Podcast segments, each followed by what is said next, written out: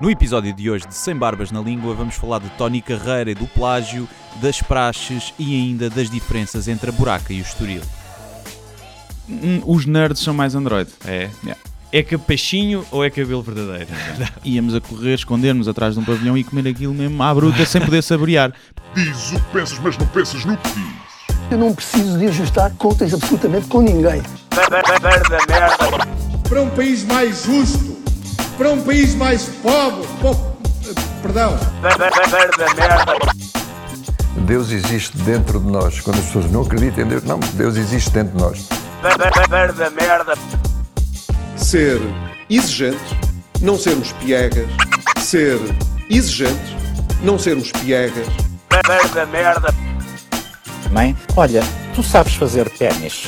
Ela fez quatro, mas não sabe fazer ténis. Não sabe fazer ténis. ténis. Ai, que informação dramática. Sem Barbas na Língua, um podcast de Guilherme Duarte e Hugo Gonçalves. Ora, sejam muito bem-vindos a mais um episódio de Sem Barbas na Língua, com a minha pessoa Guilherme Duarte e com o excelso Hugo Gonçalves. Olha, este é um dia eh, muito importante para muitos jovens. Nós estamos aqui no técnico, onde É vamos gravar, e a faculdade está cheia. Uhum. Ali embaixo na Alameda, dezenas, centenas de caloiros gritam como se na recruta dos Rangers de Lamego. Uhum. Esperneiam e rastejam na relva, Sim. não é?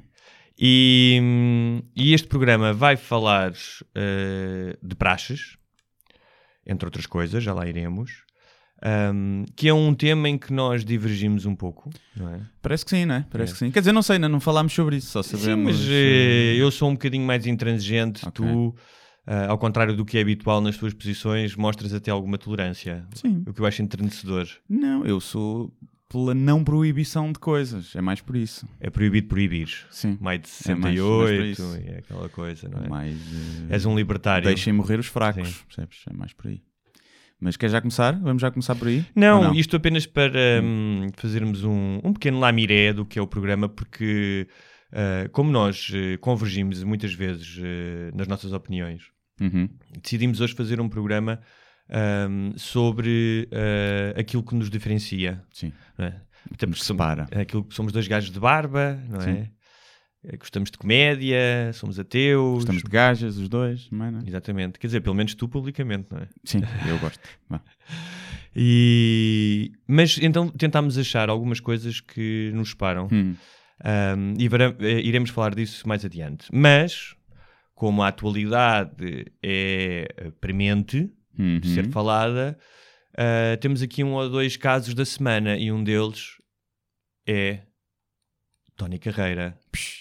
O gatuno. É capachinho ou é cabelo verdadeiro? Não, Essa não é a questão. Mas é, é, é implante, deve ser implante. Não sei, é um, um tema. Há mais dúvida sobre isso do que sobre as músicas. Não é? Claramente. As músicas toda a gente Claramente. sabe. Guilherme, tu que és uma pessoa informada, Hum. que passas muito tempo No nas redes- online. no online, sucintamente explica o que é que aconteceu. Então parece que o Ministério Público decidiu acusar o Tony Carreira de 11 crimes de plágio e usurpação de obras alheias. Eh, o que isto vem é como surpresa, porque toda a gente já sabia que ele plagiava canções. Eu não sei até que ponto ele plagia, mesmo sem avisar o, o autor original, ou liga para o autor original e diz assim: Olha, vou-te plagiar, quanto é que queres? E ele diz: Olha, dá cá 10 Mas mil. nesse caso é comprar direitos. Exatamente. Sim. Pá, pode ser, ele diz que resolveu isso com os, eh, com os autores a quem de direito. Portanto, não sei se resolveu a posteriori, depois deles É. terem percebido que ele os plagiou, ou se foi até uma medida preventiva, e é um, o modus operandi dele.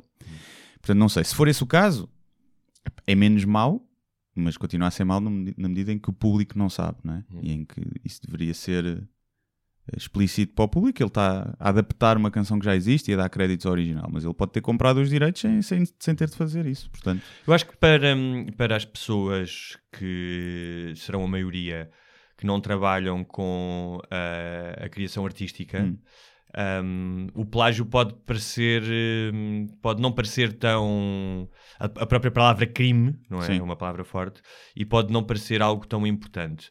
Para quem, como nós, por exemplo, trabalha com criatividade e precisa, e precisa de, de- da propriedade intelectual protegida, hum, as coisas são mais graves, certo? Sim, é, é seres um merdas. Deixas de ser artista, não é? Passas a ser um, um cantor de covers. Hum. E há gajos muito bons que são cantores de covers, não é? Há bandas de covers brutais, só que são só isso. Nunca passam para um patamar, nunca vendem discos de platina, é? Nem nunca enchem arenas, é salvo raras exceções, tipo os Australian Pink Floyd. Há uns gajos chamados Australian Pink Australian Floyd. Pink Floyd, é. que é que diga que é, que é muito bom, que Sim. aquilo parece mesmo Pink Floyd original. A questão é essa, é, há ali um trabalho de imitação, bom, que também é, é preciso ter jeito, mas não há aquela criatividade eh, da originalidade. E portanto, acho É- que passas para. Na comédia, Hum. eh, a questão do plágio é um tema recorrente. Sim, sim. E é uma preocupação recorrente também. Sim. Ahm, há imensos casos nos Estados Unidos, constantemente há casos eh, de acusações entre comediantes. Uhum. Ahm, mesmo em Portugal, eh, pelo menos à boca pequena, os comediantes comentam entre si quem é que adapta ou rouba piadas uns dos outros. Sim. E esta semana eu estava a ver uma série ah, muito boa chamada I'm Dying Up Here, que é sobre comediantes nos anos 70 em Los Angeles.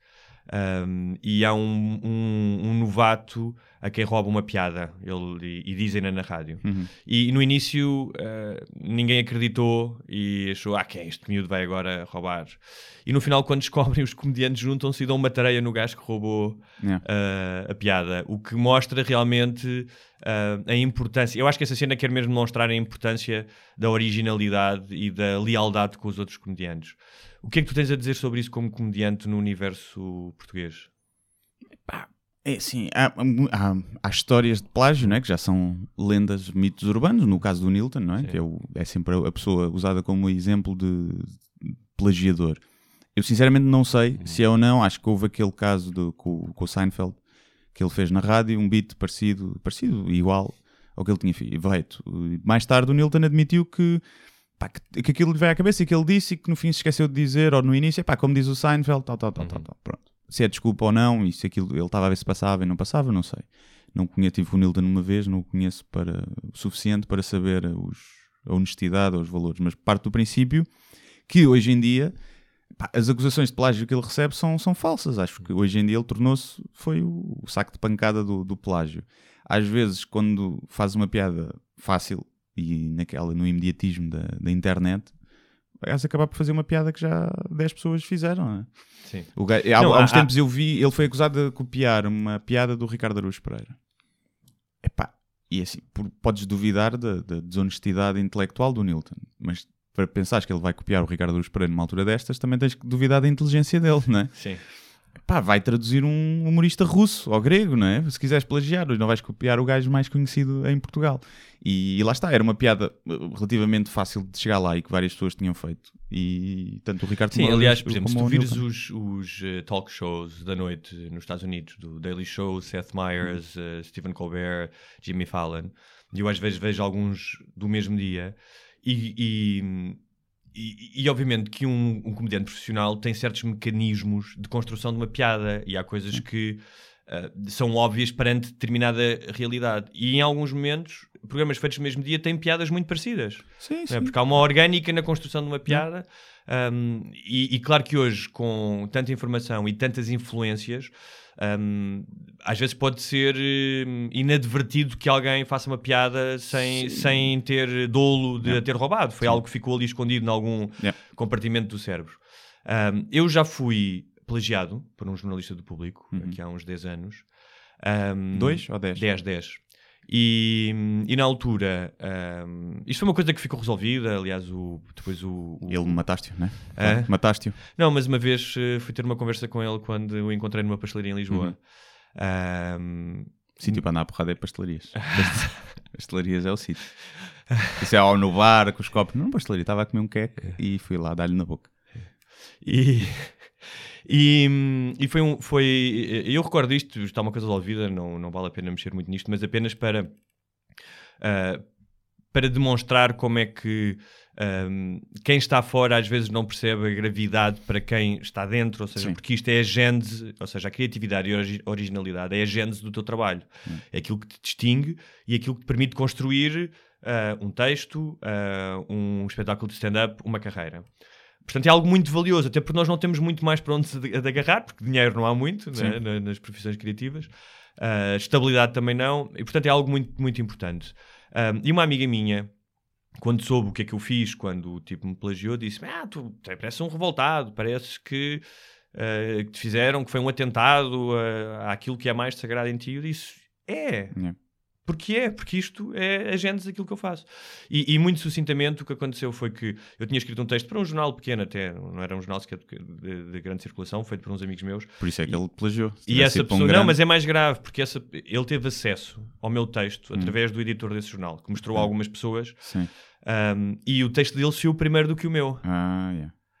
E quando eu li aquilo, os três primeiros parágrafos eram igu- iguais. Aliás, o provedor do, do público, eh, uma das frases era: era mais provável este senhor ter, eh, este, ele, senhor ter eh, ganho euro milhões do que escrever três parágrafos em que todos os signos, todas Yeah. as palavras são praticamente iguais. Ah, acontece que ele teve uma postura hum, bastante sobranceira, do Uhum. género, mandou-me vários artigos deles e, do, e citou amigos deles, antropólogo, antropólogos, para dizer que a originalidade não existia e que eu estava a viajar na maionese. Ah, e como tal, eh, hum, o, o diretor do público na altura, o José Manuel Fernandes, também não reconheceu o problema, apesar de eu ter mandado e-mails e falado com a secretária dele. E como eu achei que, era grave e achei que os outros jornalistas iam achar grave, Claro. eh, e como ninguém me respondeu, eu escrevi uma carta a, a mostrar os dois textos, a expor o, o problema, que era igual ao e-mail que eu tinha mandado ao diretor do público, e fiz cerca de 80 ou 90 cópias, meti em envelopes e mandei para a redação do público. Porque tem outro impacto. Sim. Tu abris uma carta, não é? E 90 cartas chegarem. E aí o, o provedor do público escreveu um texto no domingo em que acusava a pessoa de plágio, que mesmo confrontada pelo o provedor entrevistada disse que não. E essa pessoa continua. A cena é essa, né? Continua- Devia perder o trabalho. Sim, mas continua a escrever. Yeah. Continua a escrever. Com tanta gente a escrever bem e que não tem oportunidades, esse gajo deveria, deveria perder, porque acho que isso demonstra tudo. Epá, eu percebo às vezes que tu tenhas a, a tentação de, de ver uma coisa e de adaptares à tua realidade. Epá, este, este ângulo é muito giro deste assunto. Se eu der aqui um toquezinho e não sei o quê, às vezes uma pessoa tem que Sim. se debater com isso. Eu próprio vejo às vezes coisas e penso, epá, se eu desse aqui e depois pensava, epá, não. Porque tu pensaste, ah, porque eu já, também já tinha pensado nisto, de certa Exato, maneira. eu já então- pensei, ou se eu me debruçasse neste assunto, eu Ah. chegava a este ângulo também, Ah. porque é a minha maneira de pensar e não sei o quê, e uma pessoa debate-se contra, contra isso, percebes? Agora, depois é normal É que tu tenhas essa sim. tentação. Sim. Depois fazer, oh, não, eu, a mim já me plagiaram, a mim plagiam-me todos os dias. Sim, nem neto, não é? A, a questão é, a quem me plagie é o gajo que viu a piada e em vez de clicar partilhar, faz copy e paste sem, sem pôr a que é para os, fonte. para os amigos acharem que ele tem imensa Que, graça. que ele tem graça e o pessoal vai lá dar os parabéns, ei, tá, grande piada, e ele obrigado e agradece Mas não é a mesma coisa que este gajo que tinha carteira profissional e Exatamente. jornal. não é? Isto é uma coisa. Outra coisa é quando me plagiam para ganhar dinheiro. E já aconteceu. Pois, é já mesmo, sim. aconteceu pessoas que vivem do humor eh, plagiarem. E um dia eu falarei sobre isso quando eu tiver mais E não poder. falaste com essas pessoas? Não. Porquê? Porque, epá, não era 100% igual. Estás a ver? Era 90%. Hum. E eu dou sempre um bocadinho do benefício da dúvida. Há aquela história incrível do Louis. C.K. que alegadamente foi plagiado pelo Dane Cook Uhum. e que na série do Louis C.K. Yeah. convidou o Dane Cook e fez uma cena Sim. em que o confrontava com o plágio. Yeah. E perguntaram, então, mas vocês trabalharam em conjunto? E o Dan, e ele disse, não, não, não, estava lá escrito e ele interpretou. Yeah. Portanto, revela de ambas as partes, especialmente do Dan Cook, também algum, algum hum, jogo de cintura e de aceitação. De... Era o que ele precisava de fazer aquilo. Ele- porque a cena depois do plágio, a carreira dele caiu a pique. Estás a ver? Porque foi plagiar o gajo que se calhar tem mais p- poder ou no humor mais conceituado. Não tem tanto público o Louis C.K. como o Dan Cook. O Dan Cook enchia estádios. Sim, mas tem mais tem respeito, né? Tem mais respeito. Mas o que acho que é engraçado foi que uma dessas piadas Hum. que o Luís C.K. acusava o Dan Cook ter copiado, que era o de dar qualquer nome aos filhos, podia Uhum. chamar é, 30 F seguidos, uma cena assim. Acho que o Richard Pryor já tinha Bem feito uma piada muito pois. parecida anos antes. estás a ver? Epá, às vezes acontece, eu uma vez com, com um comediante que é o, David, o Nuno Mesquita, e hum, eu uma vez vi-o a fazer uma piada no palco. E eu- ele começou a fazer aquilo. Fosse, eu tenho esta piada. Só que eu nunca tinha escrito aquela piada em lado nenhum. Portanto, eu sabia logo que ele não me estava a copiar. Mas se eu por acaso tivesse escrito a piada, eu pensava, este gajo está-me a copiar. E a piada, porque era uma piada bem rebuscada, que era que eu na buraca, quando pedia a, caneta cor de pele para pintar, para colorir, dava uma caneta preta. Era uma cena assim. E a dele era igual, só que era com, um chinês. Dava uma caneta amarela e não sei. E a piada dele era melhor, estava mais bem construída. E, e eu quando vi aquilo, pensei, epá, se eu tivesse escrito, eu pensava que este gajo me tinha copiado. E não só, agora se eu fizer a minha piada, ele vai pensar que eu estou a copiar a ele. E às vezes acontece isso e não tem nada a ver, são só pá, pensamentos que con- convergiram. Depois há outros que são. Acho que eu li no livro do Com o Humor Não Se Brinca, do, do Nelson Nunes, do Herman, ele chamava-lhe criptonésia. Que é quando tu plagias inconscientemente. Lá está, aquela ideia, aquela piada Claro. ficou na tua cabeça. E uma vez aconteceu-me, foi a única vez que eu apaguei uma, uma, uma publicação da página. Eu estava a ver a Yur TV à noite, que eu costumo ver, deitado na cama com a minha namorada, e estava lá a dizer: Jesus Cristo é o Senhor. Sim. E eu virei para ela: Jesus Cristo é o Senhor. Sim. E ela riu. Que é aquela piada dos gatos. Exatamente. É. Pá, eu não me lembrei. Aquilo ficou. É. Eu até não tenho no telemóvel. No dia a seguir vou publicar. Fiz um texto tipo como se fosse a falar com uma testemunha de Jeová, e não sei o quê. E hum, publiquei, mal publiquei eu. Epá, tenho a sensação que já ouvi isto em algum lado. Fui pesquisar. Jesus Cristo é o Senhor, comédia. Aparece logo sketch gajo fedorento. E eu mal vi, lembrei-me. Eu, ei, ganda merda. E apaguei, entretanto o Pedro Durão, que é um, que é um comediante também, um guionista, veio logo falar comigo e eu já sei, já sei, já, já vi. Pá, não me lembrei mesmo. E o gajo, ah, pá, já, foi só mesmo para te A mim avisar. aconteceu-me também, eh, eh, aliás, na série que, que eu escrevi com o Tiago Santos e o João eh, Tordo, que aliás já estreou o segundo episódio, passa a publicidade. Podem ver eh, na Box, ver, na passar Box, na atrás. RTP Play. Eh, também havia um, um- eu tinha escrito, tinha- estávamos a falar do, as personagens estavam a falar do Regresso ao Futuro Uhum. e algum- uma delas mencionava como é que era o Regresso ao Futuro era um, aquilo tinha uma premissa um bocado estranha que era um puto de 17 anos é amigo de um velho É. não é? Sim. Tipo uma cena meio estranha. E, hum, e eu escrevi aquilo e o Tiago disse-me: Vá, mas isto é de um, de um stand-up show do James. Agora não me lembro o nome dele, James qualquer coisa. Um, e aquilo automaticamente veio-me à cabeça. Eu disse: Pois é, tiramos, Yeah. tiramos isso. Sim, sim. Ah, ou então acho que pusemos a referência, dissemos isso, mas pusemos a referência Yeah. da pessoa. Porque realmente há a criptonésia, como, como tu É, dizes. e às vezes não consegues, não te lembras. Eu, por acaso, aí, pá, lembrei-me, porque podia não me ter lembrado. E aquilo ficava ali e ficava com a fama. de- Agora lá está, pá, duvidem da minha honestidade, mas não duvidem da minha inteligência. Não Sim, vou copiar os claro. gato fedorento, não é? Se eu quiser, se eu quiser plagiar alguém, vou plagiar um grupo francês de humor que ninguém conhece e que pode ser muito bom. E portanto, pá, não é? Um grupo francês que faz humor em árabe, porque são Sim, todos imigrantes de exatamente. Marrocos. Sim, lá, os argelinos. Ah, curiosamente, isto do Tony Carreira ahm, fez com que a Rita Ferro Rodrigues, que é o segundo programa que ela é mencionada Hum. de seguida, tivesse escrito no Twitter que ah, estas acusações já existiam há alguns anos, ou que parece isso é verdade. Sim, sim. Ah, isto só foi, só foi trazido à baila porque o Tony Carreira faz parte da Comissão de Honra do Medina. Pois, epá, eu não sei, também acho estranho que as coisas só tenham vindo agora. Sim. E como dizia um amigo meu, Agora. Neste caso, como a música é plagiada e o Tony não é o autor, ele não tem culpa de nada, não é? Porque não tem culpa de estar na comissão, não tem culpa Pois. pode ser libado de tudo. Não, não é? não, é- esse argumento é estúpido, porque por acaso já se falava que o gajo violava gajas há muito tempo.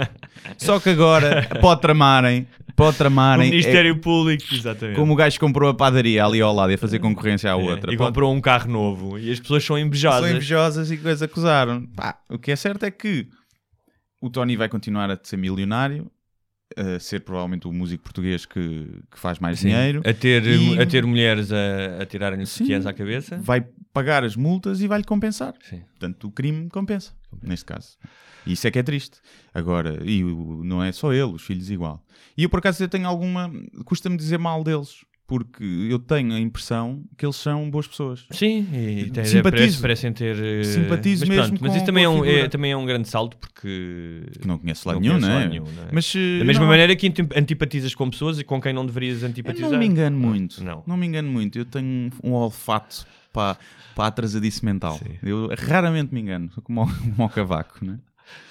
Um, esta semana também, e, e já que falaste no início do programa sobre eh, as coisas que, que são proibidas te causam alguma, Hum.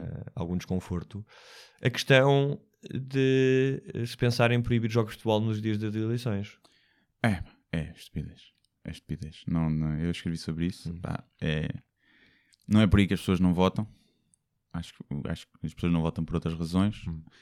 E pá, é, é- é tratar o público como um estúpido. Está bem que é, mas, mas é, é- mas é tratá-lo como. Ah, agora não pode ser isso, né? E já não sei quem é que escreveu. Também, Mas- então fecha os centros comerciais. Então é a missa, também a igreja. Vamos fechar a igreja. Há aqui um paradoxo que é o paradoxo das democracias, que é, por um lado, o voto hum, é uma espécie de paroxismo da liberdade, ou seja, durante a maioria do tempo em que existem seres humanos, as pessoas não podiam escolher os seus líderes e os seus destinos.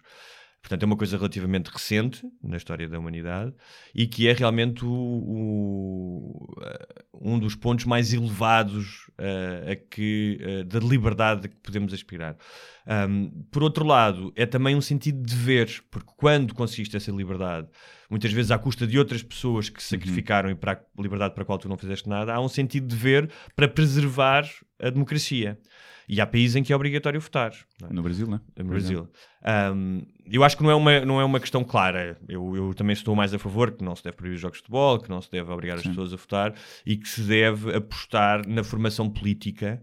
Um, há países e- que têm muito menos abstenção, há países em que, por exemplo, eu morei em Espanha, as pessoas são muito mais politizadas. muito- Mas mesmo assim a abstenção é alta. Ah, é? Não, claro que sim. É claro sempre alta. É, pá, há vários fatores. Primeiro, podes não Em concordar. França foi baixa eh, nas últimas eleições presidenciais. Quando tens uma ameaça Claro. de, ali de extrema-direita, é? acho que aí sim, aí faria, faz com que as pessoas se mobilizem mais. Se o PNR estivesse ali na iminência de, de ganhar, de ser governo, eu garanto que a maioria das pessoas, os mais jovens, que é os Sim. mais se abstêm, iriam votar. Não é? Eu sei que iria, provavelmente. Agora, não.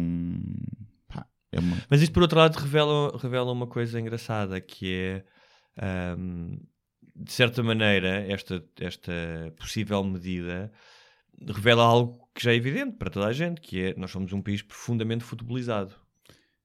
Mas eu, eu- é só uma medida para fechar os olhos, para, Claro, para tapar não os olhos. que não, mas- questão é essa, sim. porque a abstenção uh, Sim. beneficia os partidos Sim. grandes e todos os partidos do governo são beneficiados pela, pela abstenção. E portanto é óbvio que eles não querem acabar com a abstenção, senão lá está, punham voto obrigatório, punham voto eletrónico, davam benefícios, porque as pessoas dizem, ah, quem não vota não devia ter benefícios fiscais. É pá, para o caralho, eu pago os impostos, se eu não for votar, paguei os meus impostos na Sim. mesma. Agora, quem vai votar, dás um benefício extra, não tenho nada contra isso. Acho que poderia ser, faz, olha, faz uma fatura da sorte, o boletim da sorte. Sim. Sorteias um- uma casa e um carro. Pá, Ou então começas a poder votar no, no- na cena do a ver? Pedes o cartão do Euromilhões e atrás metes o teu voto sim. E, e pronto, e é isso. Portanto, acho que isso é, que- é essa hipocrisia e essa demagogia que me irrita mais, porque não, não vai resolver nada e eles sabem que não vai e a abstenção dá-lhe jeito. E, e pronto. E é Olha, hum, antes de avançarmos para o tema principal do programa, que é aquilo que nos separa, isso. Nos separa. As pessoas estão todas aí, eh, eh, principalmente nos Estados Unidos e na Europa, não, vamos convergir opiniões, somos todos umas. Nós Não. aqui não. Isso é Nós aqui decidimos, decidimos os dois Sim. criar aqui uma clivagem. Mas antes disso, há ainda um tema que eu acho que, que nos une mais do que nos para, que é o lançamento do iPhone 8, do qual eu não sei que Oito, rigorosamente né? Nada. X, ou lá o que é que é. É, não, sei, não é X, não é Acho 8? que É X, é X. Lá tanto que eu sei sobre isso. X, 10, digo eu, que é a numeração romana 10, não sei. Mas já vai no 10? Não, mas eles saltam um. Eu- Porque sim, porque vende Porque mais. X é mais giro, não é? Porque o 8 eles só conseguiam pôr a 900 euros, estás a ver? mas passando para o X, vai lá buscar 1300. Sim. Porque o- a diferença do 8 para o X é que o X tem um aileron traseiro. Tem, É. tem um aileron e tem duas entradas de ar, que é para arrefecer. E a única coisa que sei é que aquilo lê caras, Hum? que aquilo lê as caras. Lê as caras, assim, sim. Ah, e que gerou ah, muita ejaculação precoce nos nerds do mundo, certo? Hum, Os nerds são mais Android. É. Os nerds são Android. Os hipsters e os Mas Insta-bloggers sabes e os que- lifestylists é que são, é que são Sabes, eu, entrei, iPhone. eu entrei muito tarde no mundo ah, dos smartphones, tal como no mundo do sexo, aliás, Uhum. e, hum, e tive um iPhone e agora tenho Android. E pá, eu não, não percebo, além de, da questão de estatuto do iPhone, e não percebo bem, não, não faz Sim. grande diferença na, na forma como opero aqui a coisita. Eu nunca tive iPhone, portanto não sei, não posso dizer que, que é pior ou que é melhor. O que eu sei é que, obviamente, estás a pagar a marca. Mas hoje em dia na Samsung também pagas a marca. O Samsung o Edge S8 ou S7 ou uma coisa assim também custa 900 euros, uma coisa assim. Portanto, também pagas aí a marca. Eu tenho um OnePlus, que é uma marca chinesa, custa um terço epá, e tem specs melhores. E que é que menos são specs? São specifications. Ah, E portanto, pá, não. e- mas se eu tivesse, pá, imagina, eu ganhava um milhão por mês, vá. Se calhar comprava um iPhone só para ver. Agora assim parece-me um e preço depois davas a um sem-abrigo. ridículo. Estava com um sem abrigo, toma lá, para reconhece da cara, não reconhece, estás todo sujo e com bué da barba, não te vai reconhecer. Sem dentes. Sem dentes, não vai dar. E pá, não.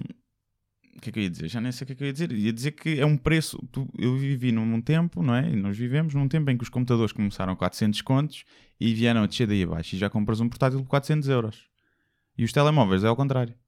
Porquê? Porque portátil não é estatuto. Sim. Mac é também, não é? Mas uh, um computador em casa não, não é estatuto. E o telemóvel é. E agora tu podes dizer que aquilo é bom e que uh, fica menos lento e que dura mais anos e não sei o quê. Eu acho que já foi mais assim a Apple. Hoje em dia eu acho que é muito igual aos outros. Um, um amigo meu que é especialista em branding eh, me explicava, um, explicava uma, uma vez, lembro-me dele me explicar o que é que era o branding. E ele explicava com: estás a ver uma t-shirt branca feita na mesma fábrica, com o mesmo tecido. Se só for uma t-shirt branca e for vendida na feira de Carcavelos, vale 5 euros. Se meteres o cavalinho ou o crocodilo, vale 40. Não é? Nem precisas meter o cavalinho ou o crocodilo, mas meter a etiqueta certa com a marca certa, sei lá, Marc Jacobs, eh, Hum. Gu- Gucci, whatever, nem precisa ter o símbolo cá fora, vale 60 euros.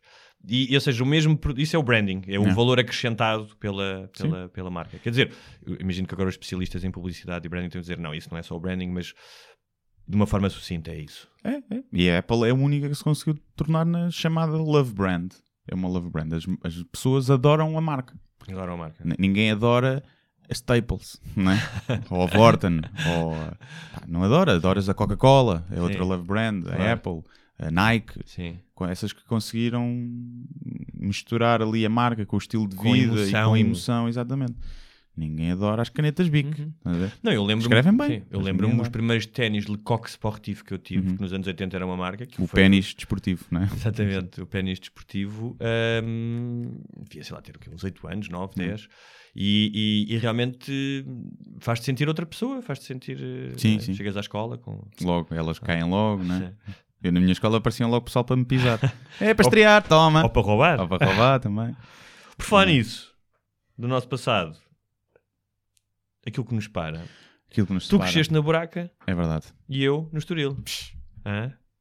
Que betolas, pá.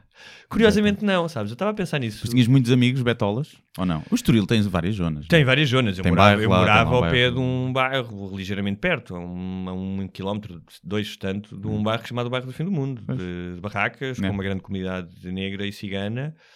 Uh, cheguei a andar a porrada com ciganos. Uh, Sobreviveste. Para sobrevi- contar a história. Sobrevivi porque o meu irmão foi lá com ferro. Yeah. E, mas eh, durante. Assim que, eram dois contra dois, mas assim que eles chegaram lá foi. Nós vamos regressar Yeah. acompanhados. Sim. O que pareceu-nos uma ameaça consequente, sinceramente. sim. Ah, e durante pá, umas duas semanas eu vinha de autocarro normalmente da escola para casa, vinha com o rabinho apertado a ver se não estavam à minha espera. Yeah. Ah, mas era isso que, que- que eu ia dizer, que era, apesar de ter andado num colégio que era um colégio católico e era frequentado ah, por muitas das antigas e boas famílias da Uhum. Costa do Sol, ah, a verdade é que naquele colégio tinha alguma.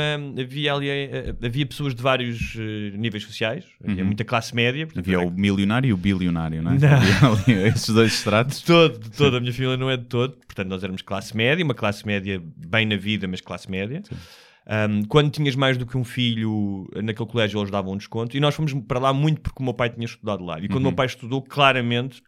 Portanto, isto foi em 1950 e tal, quando o meu pai estudou lá. Claramente o meu avô não era uma pessoa endinheirada. Não é?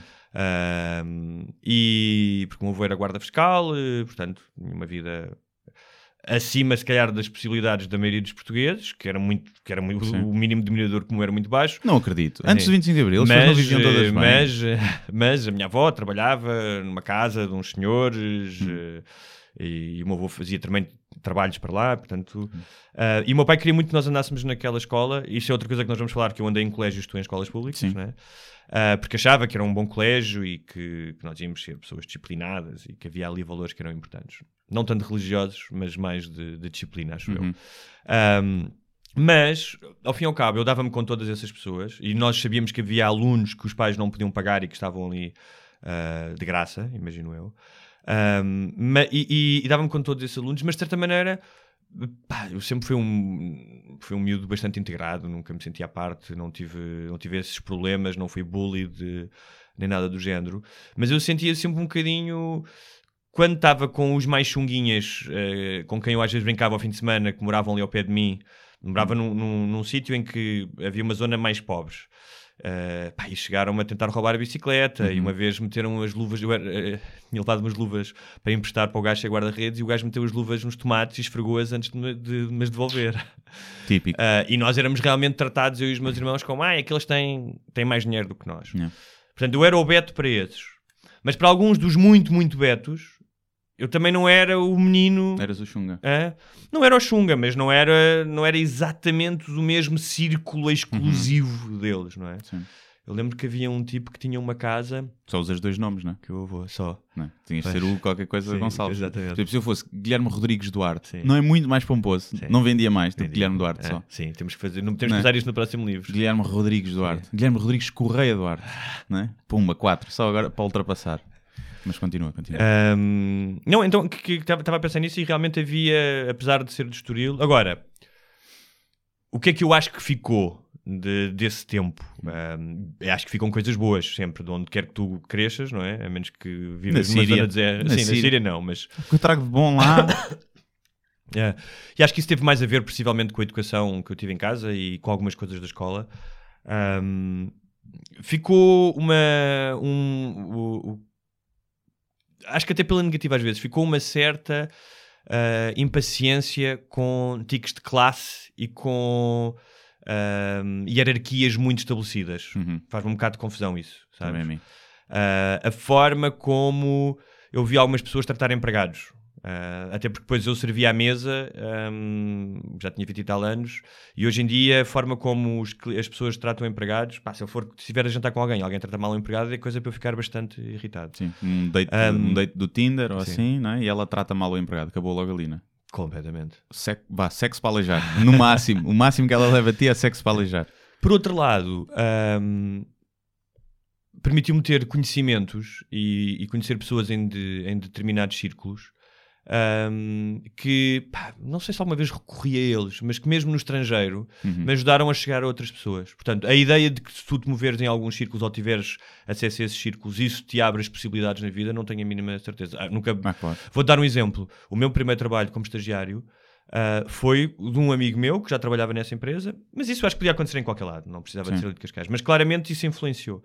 Ahm, e, e a verdade é que eu voltei a viver lá muitos anos depois. A única vez que voltei a viver foram seis meses e foi na casa de uma namorada que morava em Londres. E pai, foi das vezes que eu me senti mais perto de ter uma depressão porque. Eu acho que aquilo, aquela zona é muito bonita, é litoral. Eu adorei crescer junto ao mar e Uhum. havia uma certa, uma certa mística eh, quase de filme adolescente, sabes? Da vida que nós tínhamos, vida ao ar livre, jogávamos eh, futebol na rua, íamos à praia. Mas eu costumo dizer que Cascais, com todas. Cascais, aquela linha, tem uma coisa que é. Não é para toda a gente, mas para quem fica lá e repete perpetuamente eh, a vida dos pais, os mesmos princípios, as mesmas preocupações, as mesmas frivolidades. Uhum. Para quem não quer, quer viver assim, aquilo é um bocado como o cérebro de um Doberman. Lembras que diziam que o cérebro do Doberman era demasiado pequeno para o cérebro e que os cães enlouqueciam? Sim, Isso era um mito. crescia, sim. Mas era isso que eu sinto. E isso Não, o Miguel Sousa Tavares diz que é verdade. Ainda, Claro. Ainda há pouco tempo disse. Também é verdade do cérebro dele, possivelmente. Depois dele, não sei. E, e o que aconteceu foi que eu quis sair dali aos eh, 20 e poucos anos, fui para Lisboa, depois fui para o estrangeiro. E a verdade, eu lembro uma vez de voltar a Nova Iorque com os ténis, e só para veres às vezes a, li- a forma limitada como algumas pessoas são, e encontrar um, um ex-colega numa pastelaria e ele dizer: Então, agora usas ténis a preto? É assim. Pronto, agora fala-nos tu um pouco da tua, da tua infância e da tua experiência. Portanto, Buraco. da Buraco, não é? Como sabes, é muito parecido com o Estoril, é quase, quase igual. Eh, nas escolas públicas também, de, da Buraca e da Damaia. Atenção, não é? Que há escolas públicas de Benfica já para os, para os meninos ricos. E eu no dia estava a ter uma. Estava a falar com isso com, com uma amiga minha que tinha andado lá também. E, e eu estava a dizer que eu, se tivesse filhos, eu não quero ter, mas se tivesse, eh, pá, queria colocá-los numa escola pública. Não, acho que não os ia colocar num colégio. E ela dizia que não, ela só andou lá nos últimos três anos, ou uma coisa assim, só na parte secundária. No, colocava na escola da Damaia, provavelmente, porque acho que não é preciso passar pelo que eu passei e os meus colegas passámos. Hoje em dia acho que foi bom passar por isso, mas há muita gente que passou e que não, não correu bem. E É, Achas que ainda há pessoas que acordam meio da noite em posição fetal a chorar, a pensar que estão numa aula do sétimo C na Damaia? nem acho tanto isso, acho é que foram influenciados pelos, pelos maus e fazem agora parte deles. Ah, ok. Acho não é vítimas, mas. eh, Não, vítimas, começaram por ser Sim. vítimas, mas cresceram agora e o que eles têm são 33 anos e estão na esquina do café todos os dias. E não fazem nada da vida. Vai fumar ganzas e a beber minis. Fumar ganzas e beber exatamente.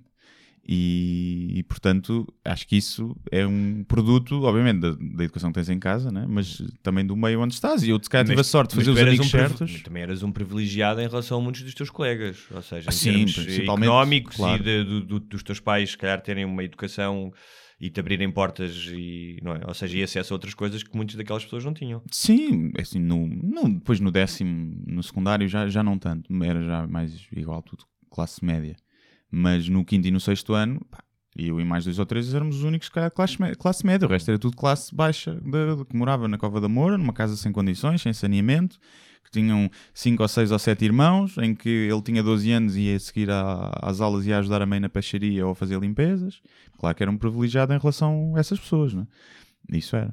E, mas Não, mas isso eu também ajudei o meu pai a fazer muita coisa no trabalho dele, quando era adolescente. Se calhar não... Sim.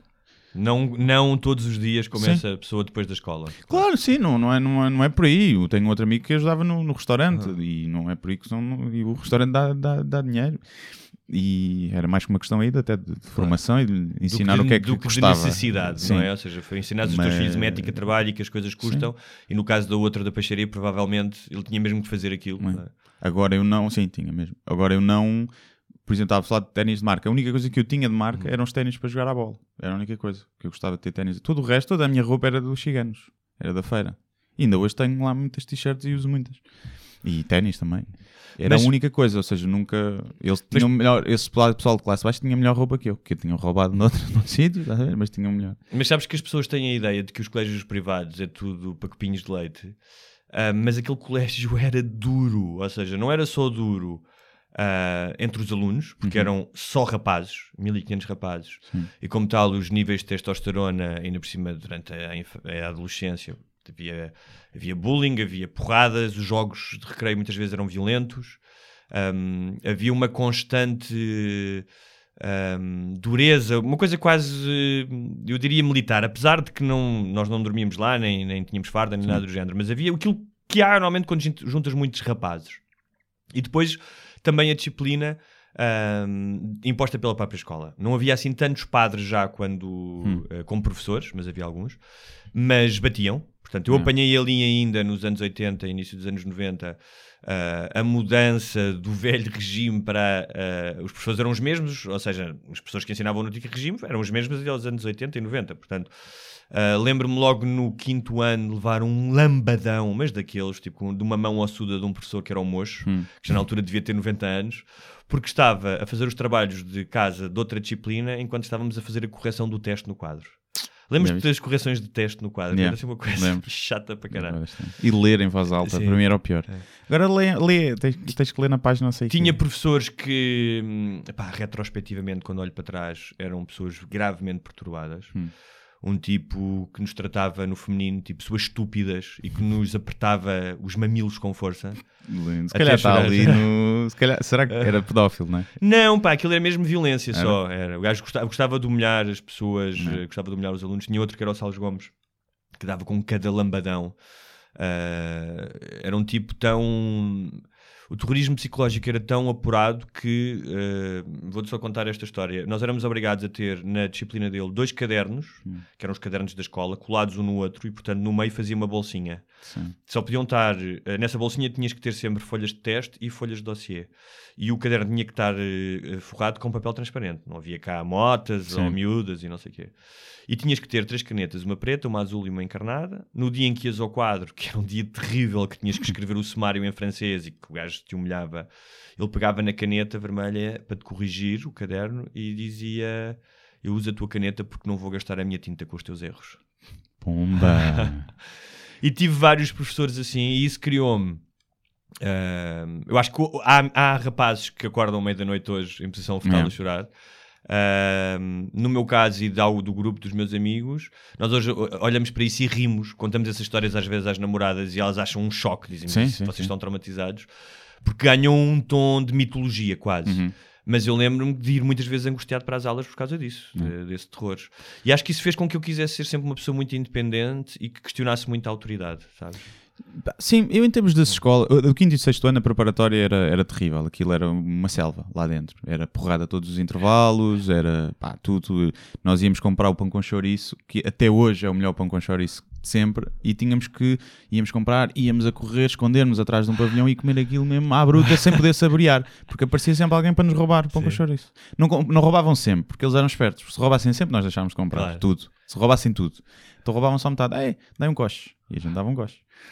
E, e, portanto aí essa escola foi, ainda por cima, 11, 12 anos, foi, foi má, foi má. Mas não, não tive maus professores, eh, pá, tive bons e maus.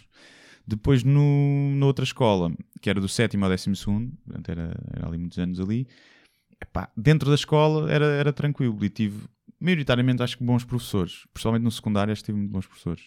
Também tive muitos anormais. No sétimo ano tive um professor que, que eu arrisco dizer que era pedófilo. E depois acho que vinha saber que ele tinha sido expulso da escola porque tinha andado a palpar miúdas na arrecadação e não sei o quê. Ao menos era miúdas que ele gostava. não é? E Pois eu por acaso vou dizer isso, andei num colégio de padres e. E pá, nunca se falou disso. Aliás, até levaste a mal, não é? Ah, Os teus colegas a ser todos violados e a ti nada. Ninguém te queria. ver? Isso é uma piada do Bill Maher. Ninguém te queria. O Bill Maher Era? tem, no- tem uma coisa do género, que ele Ah, diz: não Eu andei num colégio católico, cá está, cá está, Não sei, que, é. eh, que era, pton- que era- como é que era? Criptonésia, não é? Posso, um não, nem sei, não, posso não ter visto. Não, É, mas que é no não special dele. É num dos specials, Ah, ele diz isso, vi. que anda num colégio católico e sinto-me mal porque a minha autoestima estava em baixo porque eles nunca me chamaram, Ah, nunca não, me sentaram ao não. colo e nunca... Posso ter visto tipo naquelas Sim. compilações Mas do também é YouTube, daquelas acho. piadas que é suscetível de ser feita, Sim. é tão, não é? É. Tipo, mas eh, não, não havia isso. Hum, quer dizer, não havia que nós soubéssemos, mas mesmo entre os alunos, aquilo era um, era um, um clima muito masculino e qualquer toque efeminado. Hum. Pá, não estou a dizer, não faço a mínima ideia se alguns, naqueles 1500, alguns miúdos não tiveram experiências homossexuais. Não ter tido, claro. Hum, É eh, normal, Que não é? eu saiba, não, porque isso era muito. Qualquer gesto afeminado, o gajo que era. Que na, na, na- Podes ir ao cu ao homem. Podes ir ao cu ao homem, quer dizer. Não precisas de se- ser maricas. Se eras, mau, se eras mau em educação física, era logo um ponto Sim, a menos. Não no gostas de prestígio futebol. social. eu sim, não gostas de futebol. Ah. Por outro lado, criou-se criou-se ali entre. E, e alguns dos meus amigos hoje ainda são amigos, ou seja, com mais de 30 anos, Uhum. uns dois ou três, um clima de lealdade, ou seja, havia entre nós um clima de lealdade e de sobrevivência que eu acho que também formou a pessoa que eu sou.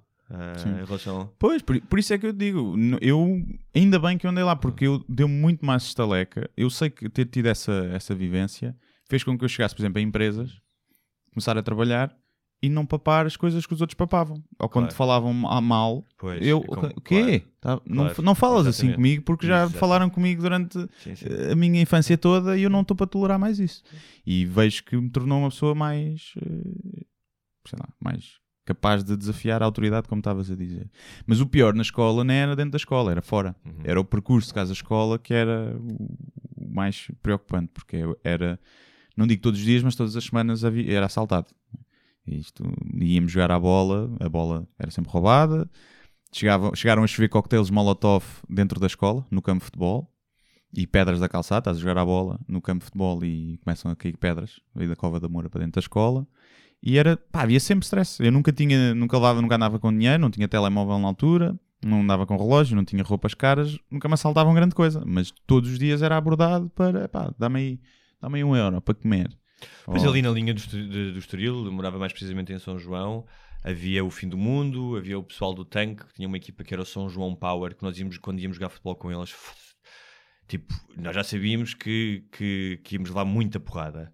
Ah, e eu lembro do meu irmão ter sido assaltado com faca, com faca mesmo encostada. E, e, e- ou- ou seja, apesar de haver aquela mística do lugar que foi durante muito tempo o reduto da aristocracia europeia que vinha viver para cá nos Uhum. anos 60 e 70, hum, aquela linha também é um subúrbio da cidade de Lisboa. e Claro, como claro. tal, Sim. tem os mesmos, os mesmos problemas e as mesmas características do que outros subúrbios. Agora, eu sei que, ahm, pela educação que tive em casa, que foi muito mais uma educação, não, o meu pai, tipo, não... Eu lembro que houve um- havia um tipo que...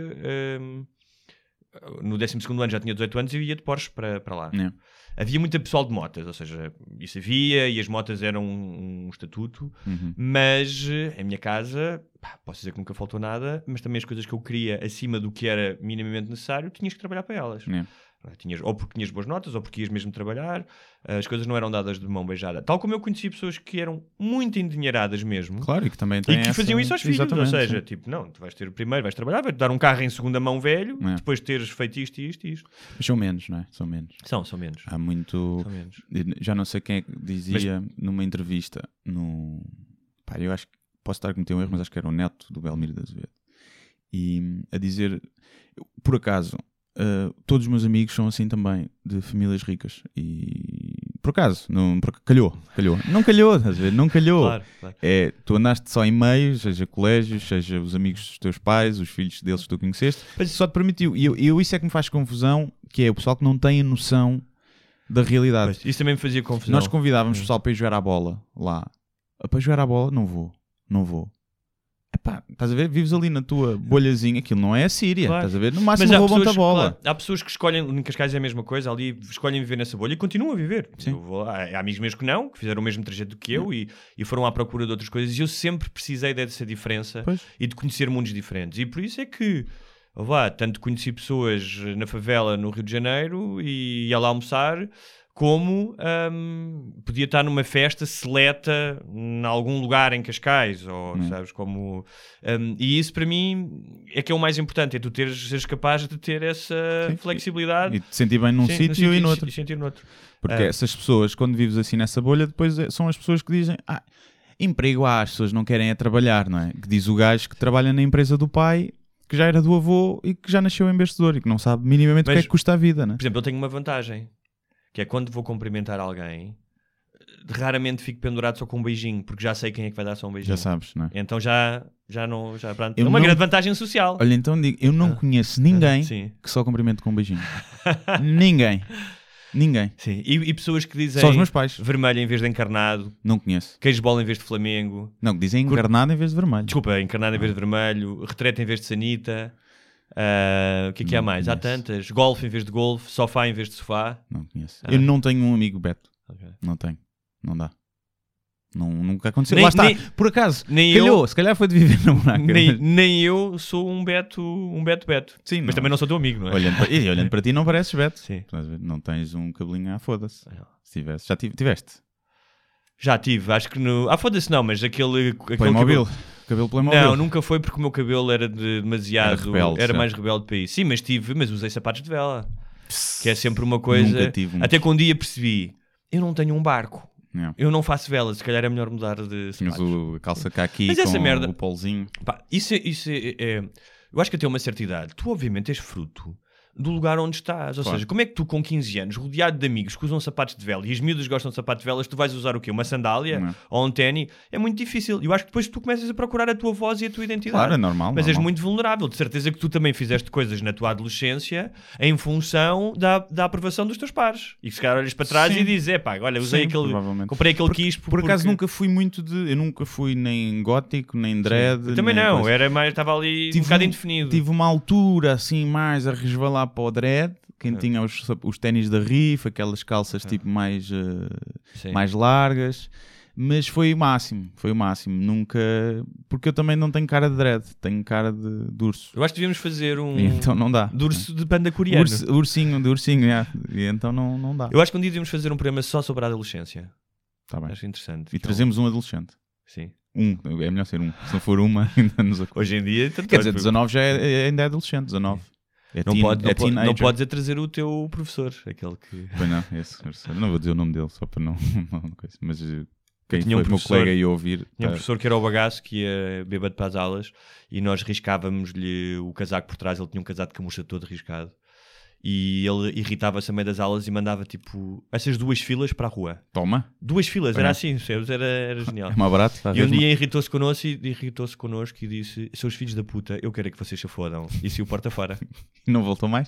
Não, nessa aula não voltou mais. N- Não, mas nunca mais Não, voltou. pois voltou, mas Ah. nessa aula não. Era fixe ter, terem conseguido com que o homem se reformasse sim. para sempre. Ahm, Mas, sim, mas foram boas.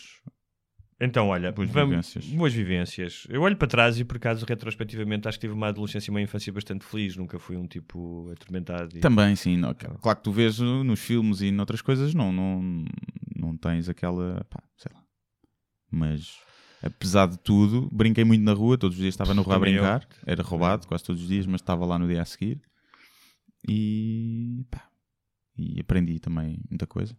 Aprendi como é que é na street, como é que é a vida. A vida com sócio escolheu. Escolheu. Isso foi um gajo que se virou. Eu não sei se já contei. Que era um ex-colega de um amigo meu, que eu tinha jogado a bola com ele no Damaense. E uma vez eles encontraram e o gajo estava tipo, pá, sem dentes, com uma cara mesmo toda coisa. Assim. Ele disse, ah, como é que é? Não sei o quê. E, e ele perguntou, o que é que estás a fazer? Ele, minha vida agora é só drogaria, primo. E ele, pois, ele, a vida com sócio escolheu, né? Sabes como é que é? E pronto, foi isso. Ah, fica fixe. E. Mas era drogaria que é de consumo ou de tráfico? Não percebi bem. Devia ser os dois. Devia ser os dois. Devia provar para ver se estava boa. Sabes qual é que é a regra? Don't get high on your own supply. Pois é. E mais coisas então que nos dividem, se bem que esta não nos dividiu assim tanto, pelos vistos, vês, tu não- insististe em dizer que o Estoril era quase igual à buraca. E não Mas disse nada disso, não disse. Ahm, Todo, todo. Qual é a próxima? Praxe? Lembro, não, é, já, já lá vamos, mas eu lembro agora, ia contar essa história há bocado de uma.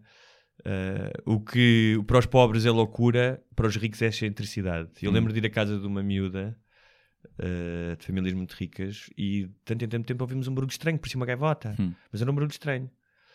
E, e perguntámos o que é que era. E ela, era uma gravação que o avô dela tinha, que, era, que ela dizia que era o som de uma gaivota a morrer Hum. E que aquilo afastava as outras gaivotas. E eu não sei se era o som de uma gaivota morrer ou não, mas havia uma gravação de um som estranhíssimo, porque eles viviam em cima do mar, ali perto do Guincho. Problemas de primeiro mundo, não é? Exatamente. É. Eu estou a imaginar eh, o, o gajo a acordar um dia eh, no seu eh, roupão de seda, Seda, é. não é? E a dizer ao caseiro: eh, vai buscar o gravador e, é- e uma gaivota que vamos gravar E uma faca. e uma faca para matar. Eu acho, que não, eu, eu acho que era mais asfixiar a, a gaivota, Sim. tipo partir o pescocinho? É. Uma coisa, um som mais agonizante e prolongado. Olha, antes das praxes, Sim. Tu és casado, entre aspas, casado no sentido em que Moro, moro junto, junto, moro em pecado, moro em pecado. Isso é engra- engraçado, sabes que no Brasil, a partir do momento em que tu vives com alguém, és casado. As pessoas Uhum. dizem meu marido e a minha mulher. É. Em Portugal, ainda no outro dia estava a falar com uma vizinha minha que já tem filho e não sei o que, e ela dizia o meu namorado. Ah, mas, mas eu até acho que é mais giro, o meu namorado. Porque É o namorado é. Estás enamorado, estás apaixonado em amor. O marido. Muitas vezes não estás. É. Sim, mas pronto, partes do princípio que estás. O marido é um estatuto eh, civil, é um estado civil. Ok. Não é um. Não reflete a paixão, não reflete o sentimento um romântico. pessoa, já viste?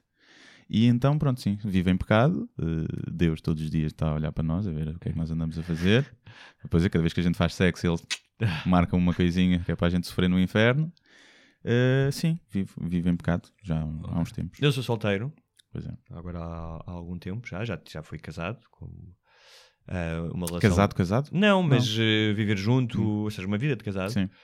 Ahm, Batias-lhe tudo, pronto, normal. Essas coisas de homem, né? Casado. E, e como tal, estamos, vivemos neste momento, eh, no que toca ao Estado Civil e à vivência Uhum. que daí resulta, coisas diferentes. É. O que é que tu tens saudades da vida de solteiro? É assim, o solteiro, solteiro não sou há muitos anos, não é? De... Eu pensava que me ia dar pior a viver junto. Sinceramente pensei, porque eu sempre tive muita necessidade de estar sozinho, de vez em quando. O autismo, Dos não é? Meus, sim, virado para a parede. blá, blá, blá, blá, blá. Sempre tive necessidade disso e tive algum receio que a partir do momento que fôssemos morar juntos as coisas corressem mal. Eh, Mas não, estou bastante contente por acaso. E não é por ela estar potencialmente a ouvir isto. Mas estou bastante Até contente. porque ela não ouve. Não é, provavelmente já não. Eh, estou contente. É... Continuo a ter o tempo para mim, não é? Ela também vai trabalhar, eu Portanto, não, trabalho tens, em casa. não tens tomates suficientes para dizer coisas que sentes saudades da vida de solteiro. Epá. Não, de, sol- de solteiro, solteiro ou de não viver junto? É diferente. Não, solteiro, solteiro. Ah, de solteiro. Sim, de então, solteiro. isso, claro que tem coisas boas. O facto de não teres de dar justificação a ninguém, não tens que pedir autorização, porque o que o homem faz é pedir autorização, de, de poderes, epá, imagina, se eu me apetecesse viajar com, com, com os amigos, pumba, siga, se me apetecesse andar aí, pá, sair à noite feito maluco, podia fazer. Não sinto muita falta disso nesta Sim. altura, por acaso, ando um bocadinho mais caseiro. Mas Sim, até porque eu acho que isso não é uma angústia que te persiga quando estás casado. Em alguns momentos, porque vês alguém fazer isso, é uma coisa que aflora. Sim, o que me Um, angustia se uma gaja mesmo boa se faz a mim. Sim. Estás a ver? Eu, ah, não posso. Isso angustia. Mas passa logo a seguir. Mas ficas a pensar, devia ter sido quando eu era solteiro. Quando é que tu andavas quando era solteiro? Mas pronto, como eu estou muito bem Sim, servido, Sim. eh, também Não, não, porque são escolhas problema. que se fazem, ou seja, a partir do momento em que tu escolhes ter uma relação, tu não tens uma relação apenas ah, para ser feliz, tens uma relação para fazer as outras pessoas felizes. Hum. Ou seja, há, um, há, um, há, um, há algo que tu recebes ah, quando tens um sentido ah, de preocupação que vai além de ti. E isso acontece até quando teres um cão, por Sim, exemplo, sim, sim. sabes? Ah, ou te- teres cão, filhos, mulher, tomares conta, deixar, que a tua mãe, já velha, venha para a tua casa e tomes conta Yeah. dela. Portanto, há, há, há, uma. há- no, no, no, no dar há algum receber também, não Uhum. é? Um, e, e eu acho que quando és solteiro perdes um bocadinho isso. Ou seja, quando vem a gaja boa e que tu dizes, é pá, pronto, não, não porque estou casado, não, não, não posso ir para a cama contigo, Não. não, é? Que é uma coisa que te acontece todos os dias, não é? Tu sais de casa e pimba, gajas boas a saltar da varanda, não é? Sim, Guilherme Duarte. basicamente, basicamente é. Um, essa escolha que tu estás a fazer, eu acho que quando dizes não e decides não flertar, não avançar, Uhum. não. Eu acho que isso te traz alguma coisa de bom também. Essa Sim, a renúncia traz. de certas coisas, Sim, sabes? vem. Não, e acho que vem com o facto estás seguro ou não, não é? De Sim. ti. Claro. E eu acho que até. E do que é que é mais importante para ti? E normalmente as pessoas dizem quando se tem namorado é que aparecem mais, mais mulheres. E é exatamente porque tu se calhar estás mais confiante e não estás tipo predador na noite, Sim, não é? desesperado, sim. A olhar para todo lado e não sei o que, estás da tua, estás a É. curtir a tua. E isso atrai, acaba por atrair mais mulheres porque os gajos que andam desesperados atrás normalmente epá, são os que ficam para o fim. E é, também são os que têm mais sucesso, porque em 20 calha, calha uma. Mas eu acho que também vem, vem daí. Mas isso não me faz muita confusão. O não ter que dar justificações, pá, também, já, também já não. Já houve fases mais, mais complicadas, não é? Há sempre os namoros, ainda por cima o namoro já há muitos anos. Cá fase, mas neste momento não, por acaso está tudo tranquilo, está tudo fixe. Vamos ver, pode ser a calma que a bonança que antecede a tempestade, não é? É E agora vida chega com a casa, escolheu o sócio. mas eh, não, mas por acaso não sinto muita, muita saudade. Não sinto muita saudade. Sentia mais, ou mais, não era mais, mas mais necessidade de, de fazer coisas de solteiro quando não estava muito feliz no meu trabalho. Porque aí tu vens de um, de um trabalho, não estás muito feliz e depois ainda estás com a pessoa, tu próprio não estás muito bem, não é? E acabas por. eh, Depois só falam das coisas do trabalho, não é? E já não, não há ali muito. E, mas a partir do momento em que também comecei a fazer coisas que gostava mais, também me sinto mais disponível para ouvir a ela queixar-se do trabalho. Basicamente é isso. Cá está, mais uma vez, o teu espírito de abnegação a, a trabalhares para o casal, que é Sim. faz o sacrifício de ouvir o que ela tem para É, dizer o, sobre é o o trabalho. homem, o homem é- o ser homem é isso. O ser homem é ouvir muito. Dizer que sim e esperar que ela não faça uma pergunta. A meio, né? Coisas que eu gosto de estar solteiro, outra vez. Hum. Ahm, aquilo que tu as justificações e o total, o total controle do teu tempo. É. Ahm, ou seja, e esse tempo muitas vezes para não fazer nada. Imagina, chegas ali às 6 da tarde, um dia qualquer, e dizes: Olha, vou ver o American Ninja Warrior durante Yeah. 10 minutos. Vou bater uma punheta na sala, não é? Por exemplo, com os stores abertos Sim. hoje. Jantar. É epá, acho que há, há ali um ovo cozido e um Sim. resto de uma massa de há dois dias, É. não é? Toda essa hum, a liberdade, que depois também tem um lado mau de, tu- poderes cair, eu acho que hoje em dia já não há esse risco, já não sou tão, tão miúdo, mas de cair numa, num, num certo laxismo, não Uhum. é? Ah, mas esse controle do tempo, ah, porque mesmo quando eu, eu estava numa relação, eu sempre fu- fui uma pessoa que precisei de algum tempo para mim sozinho. Já assim era quando vivia e tinha três irmãos e, e ia para o meu quarto. Aliás, eles chamavam-me então vais para a gruta. não é? Eu precisava disso. Uhum. Sim. Acho que tem a ver com a pessoa que eu sou, com o Yeah. facto de precisar de pensar, de escrever. Um, e às vezes num casal isso não é muito bem visto, até porque a outra pessoa pode pensar que tu não queres estar com ela. Exatamente, Ou sim, seja, não sim. é em função de ti, mas é em função Yeah. dela. Não é? Ah, mas essa questão do tempo ah, é importante. Ahm, ah, o, que é que há, o que é que há mais de bom, além de ver maus programas de televisão quando queremos? Sim. Não, não, não, não ter que passar meia hora a decidir que filme é que vamos ver. Yeah, isso é bom. Para ela depois adormecer, não é? Para ela Exatamente. depois adormecer. Exatamente. Ahm, mas por outro lado, eh, quando estavas a falar daquilo do medo das, das rotinas ou de viver com alguém e da Uhum. convivência, eu também tinha isso antes de ter uma relação muito longa. Ahm, até porque tinha sido solteiro durante muito tempo, as minhas relações eram muito curtas e, portanto, esta ideia de liberdade era algo que eu valorizava muito. Mas quando tu estás bem, estás bem com a pessoa, realmente aquilo que poderia ser uma rotina ou repetição passa a ser algo que é essencial para o teu equilíbrio. Uhum. E eu lembro-me de às vezes chegar a casa mais cedo e gostar de estar ali aquela meia hora, uma hora sozinho, mas a determinado ponto dizer gostava que ela chegasse a casa agora, Sim. sabes? Ah, imagino que nem seja assim em todos os casais, não é? Tipo, gostava que ela ficasse no trânsito mais duas horas. Gostava que ela tivesse um acidente. Mas aquilo que tu disseste que eu acho que é muito importante e é um bocadinho, parece um bocadinho Gustavo Santos, mas é verdade, que é se tu tiveres bem, se tiveres o teu equilíbrio, Uhum. ahm, epá, podes estar sozinho ou com alguém. É. Agora, quando tu achas que a outra pessoa vai ser a solução para os teus problemas e de repente é o in- ah, é- é- é- ela é o- outra pessoa é um fim. Ter uma relação é um fim ao qual eu vou chegar e que me vai permitir ser feliz, equilibrado e estar eh, menos aborrecido. Isso sim é um erro. Porque a relação é exatamente o contrário, é o princípio de uma nova fase de trabalho, Sim. de constante trabalho. É, é- eu acho- faz-me confusão as pessoas que vivem uma para a outra na relação sem interesses, sem interesses, eh, mesmo podem ser mútuos e que fazem em conjunto, como outros separados e amigos, e sair com os amigos só, ela só com as amigas, ele só com os amigos, e faz uma confusão imensa. Pessoal que vive assim, e normalmente são o pessoal que depois se separa, inevitavelmente. E eu sempre fiz, eh, fiz questão de ter, de ter esse, isso. Faz, tenho os meus interesses e sempre fiz questão que ela tivesse também também os dela. E que saia com as amigas e que se quiser vai passar férias com as amigas. E, porque acho que isso é bom para, para os dois. Claro. Outra coisa que é às vezes desagradável na vida de solteiros são os Sunday Blues. Sim. Porque por mais, por melhor que estejas e estejas bem, não sei o quê, às vezes há ali umas tardes de domingo. Que apetece estar a fazer conchinha. Ah, A sim. ver um programa de domingo. Exatamente. Um filme de domingo. É assim. Chamas uma prostituta para fazer conchinha contigo. Quero aqui o Girlfriend Experience, faz favor. É só para fazer conchinha Sim. e no fim refilo comigo por causa do tampo da sanita está para cima, só favor. E ela está bem. Isso é outra coisa, é que pá, o tempo da sanita não, tipo, não sei se está para cima ou para baixo. Não Não é? é, uma Não é. preocupação. Nem mijas na sanita, mijas no lavatório, né? já mijas no lavatório.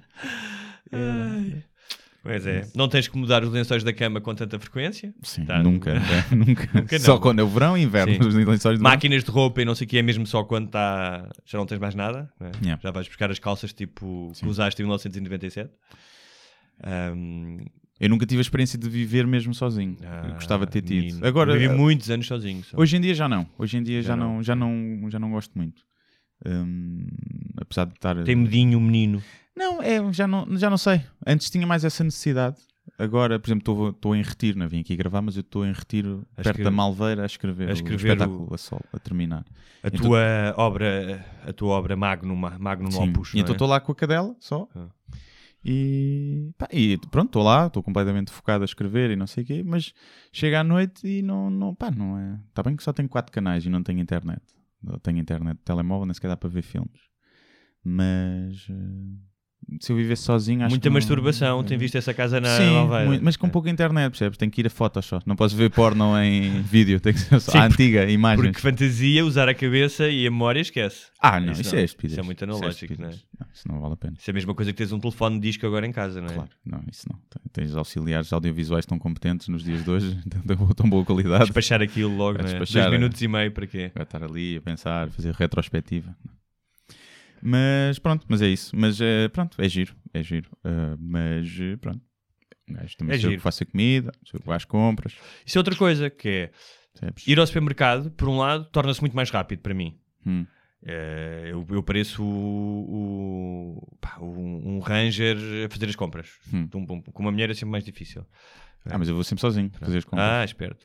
Às vezes Por vai outro ela, mas lado, comprar cenas para solteiros, pá, é problemático. Porque são, já- há, há poucas coisas, às vezes só de uma dose individual, há sempre comida que se estraga. Hoje li um estudo a dizer que as marcas se estavam a adaptar, porque já Ah. tens 20 e tal ou mais por cento de pessoas que vivem sozinhas. Obrigado, marcas, É assim. por pensar em mim. Vais começar a ver a dose individualzinha. Sim. E depois, porque eu cozinho muito menos do que quando vivia com alguém, porque pá, quando estás a cozinhar para alguém, há outro, há outro estímulo, há, estás a partilhar uma Sim. refeição sozinho, pá, dá uma preguiça danada. Eu faço sopa. Sopa, ficar ali por uma semana.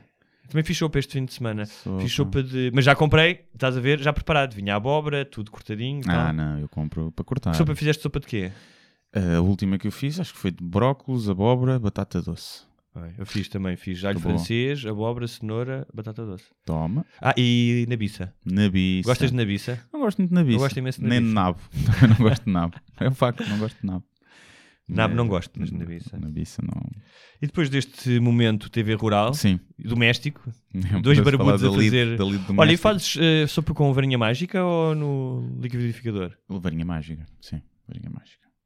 E depois, mas depois boto Sim.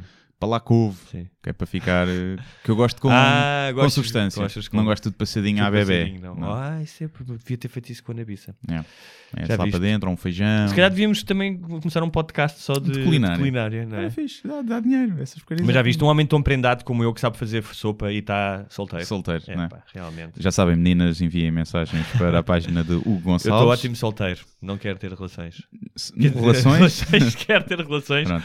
Mas não quero ter relações. eh, relações. Sim. A gente, percebeste? a gente depois faz um, A gente no último episódio do podcast, sorteia o Gonçalves. Uma rifa daquela de, tipo das Sim, finanças? sim. Sorteamos o Gonçalves. Sorteamos o, na fatura da sorte.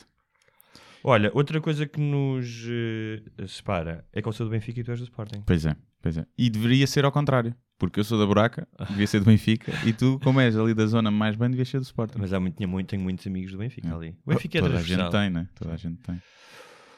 Realmente isso, acho que eh, não é importante o facto de eu ser de um clube e tu de outro, porque não Sim. somos pessoas que, ou seja, até gostamos de futebol, mas não somos muito, não sofremos muito de clubite, nenhum de nós, pois não, acho eu. Não, não, não. não. Tu também não podias porque o teu clube, quer dizer, Não é- eu, eu na minha vida dá. toda vi o Sporting ser campeão duas vezes. Vou estar a armar ao pingarelho Sim. para os outros, para quê? Não vale a pena. E é muito engraçado porque eh, eu, eu acho. Mas este ano é que é. Este Este ano ano, é que é que é. até ao Natal. Eu acho muito interessante aquelas pessoas que re- realmente acham que há um conjunto de valores, de princípios, de características que de alguma forma, não sei como, por osmose, passam do clube para a pessoa.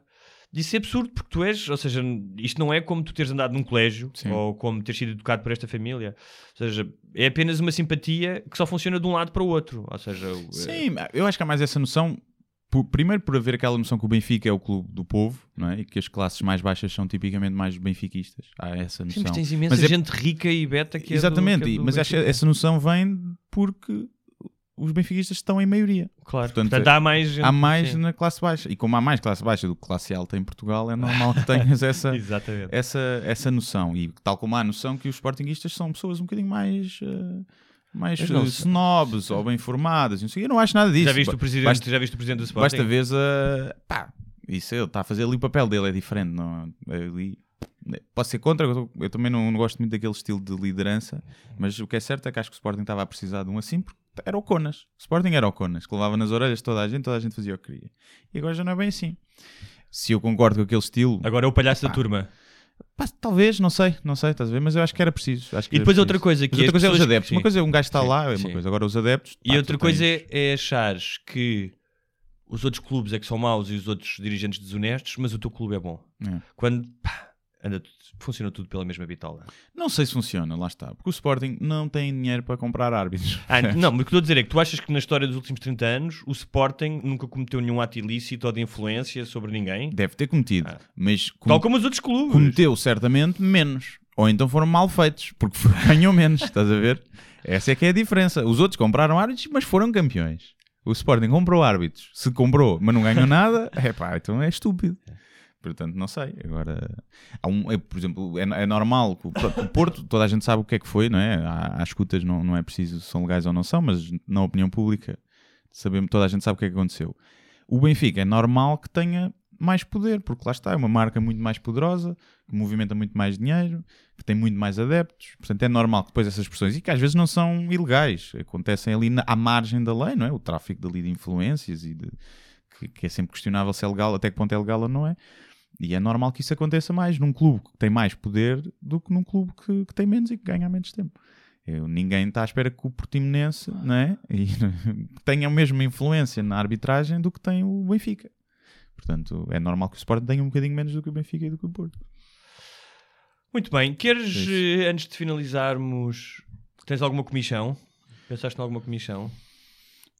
Faz, há coisas que te façam comissão? Se tens pensado- alguma, se tiveres alguma. Não, eu, eu ando um bocado cansado com a história do pensamento positivo. Hum, e das frases No de incentivo e, eh, e isto tem a ver com uma história que aliás é contada no livro do Henrique Pinto Coelho, eh, Portugal das Maravilhas, escrito por um metade português, metade espanhol, apesar de ter crescido lá, e que é um livro sobre Portugal visto pelos estrangeiros, em que eu acho que hum, eu acho que isso está no livro, que ele conta a história do Richard Zimmler, do escritor que já vive cá há muitos anos, no Porto, uhum. que foi a uma conferência numa escola onde estava também na altura um secretário de Estado, julgo do Passos Coelho, e que eh, ele fez um discurso em que falava que, das dificuldades da vida e que, que era preciso superar e da importância do trabalho. Ou seja, um, um discurso ahm, bastante realista. E o secretário de Estado corrigiu e disse: Não, não, nós temos, nós temos o Cristiano Ronaldo, que é uma frase que eu não me esqueço. Aquela ideia de que se tu trabalhares muito, tu consegues, tu ah, vais, ser, vais ser grande. A promoção do indivíduo como algo extraordinário. E a verdade é que quando tu vives algum tempo, tu percebes que coisas como a sorte Uhum. são decisivas naquela pessoa que tu vais ter. Se tu trabalhares, claro que sim. Aliás, há um romancista americano que é o Já Michael tanta gente Chabon. não trabalha e que tem tudo, não é? Também, também, mas ah, ah, ah, que é sorte, não é? O Michael Chabon, que é um romancista que ganhou, já ganhou o prémio Pulitzer, ele dizia: Eu percebi para ser um grande escritor tu precisas de três coisas: sorte, talento e trabalho. Eu só tenho controle sobre uma, que é o trabalho. Talento, se tenho ou não, não tenho controle. Sorte também não. Portanto, dedica-te É, a trabalhar. sim. E se as coisas correrem bem, chegarás lá. Então, esta ideia de que tudo é positivo, temos que estar sempre bem dispostos. ah, chega para lá a tristeza. Não, a tristeza, o luto, ah, a derrota são importantes, Uhum. não só para teres uma experiência humana plena e de fazerem ti uma melhor pessoa para que tenhas ah, perspectiva, mas porque nisso tu aprendes, nas derrotas tu aprendes também. E, e dás-te o tempo para estares triste, tal como há dias que estás entusiasmado e feliz, há dias em que tens que aceitar que estás Sim. triste. Portanto, esta, e isso não faz de ti um merdas nem um perdedor, faz de ti um gajo que acho que está mais, melhor, mais bem preparado para a vida. Portanto, esta ideia do está tudo bem, vamos embora, Sim. eh, festival de verão, anúncio de cerveja, eh, parem com isso, por Yeah. favor. Sim. É, eu, eu, eu tenho cada vez mais a sensação que vivemos num universo completamente determinístico. Ou seja, que tu não tens controle sobre nada. E que tudo, ao nível atómico, são ação-reação. Né? Uhum. Em que são, te para uma ação, tens uma reação. E que o livre-arbítrio provavelmente não existe. E é, isso é muito falado cada vez mais pelo Sam Harris, Sim, por exemplo. É cada vez mais essa visão de que pá, não tens controle nenhum. Sim. Não tens Até porque a controle. própria- O que tu és, Sim, as opções que sim. tu fazes estão predeterminadas eh, Pela tua biologia, pela exemplo. tua biologia e pá, imagina, é uma bola que tem a bola, tem as características da bola, que é a tua biologia, e tu dás-lhe um empurrão, uma colina.